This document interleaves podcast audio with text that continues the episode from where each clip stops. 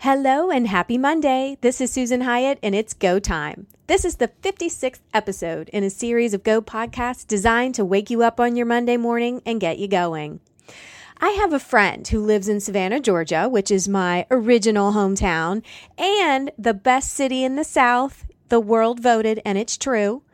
My friend loves Savannah and refuses to travel. He says he has everything he could possibly desire within the city limits of Savannah. So why go anywhere else? Why? Why travel?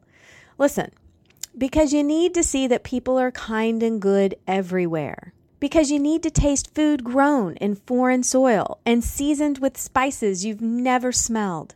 Because you need to see that the way people live in your city isn't the only way to live because you need to hear songs of worship to rituals that you never knew existed.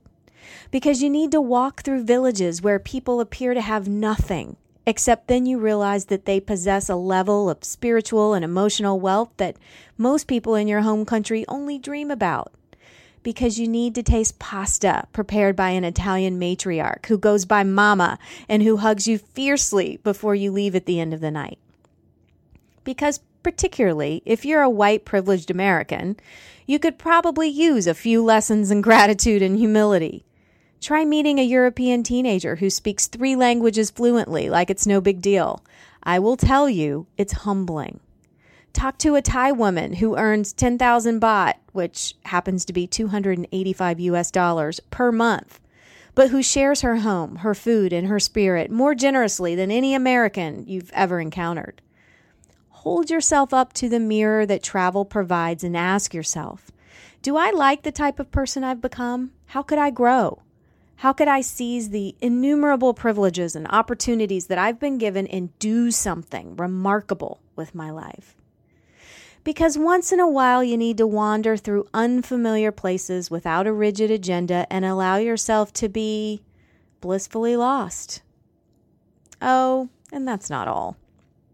Above and beyond all of the reasons I've just mentioned, travel has one more benefit.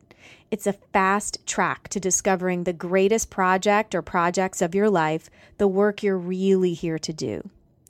Lin Manuel Miranda got the idea to write Hamilton while vacationing in Mexico. It's no accident that the best idea I've ever had in my life, perhaps maybe the best one I'll ever have in my life, came to me on vacation, he told a reporter. The moment my brain got a moment's rest, Hamilton walked into it.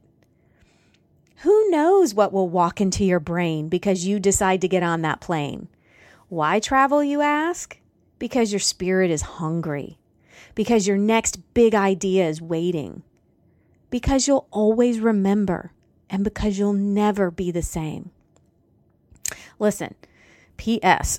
Here's a tip from a woman who used to moan and whine about how I never got to go anywhere fun. Don't wait for your spouse or your partner to get on board. Don't wait for your kids to go off to college. Don't wait for the perfect business quarter or moment when everything settles down, or else you'll be waiting forever. Just choose a trip and schedule it now. Put it on your calendar, even if it's 10 or 12 months in the future. When the big day finally arrives and you're buckled into your seat watching the plane rise into the sky, slicing through the white puffy clouds, you'll be so glad that you from 12 months in the past was smart enough to carve out the time to make it happen. Now, you guys know I do these international retreats, and all of my 2016 2017 retreats are sold out, except there's one. The Dreamboat Cruise has two spots open, and all of those details are in the show notes. I hope you'll join me. It's go time.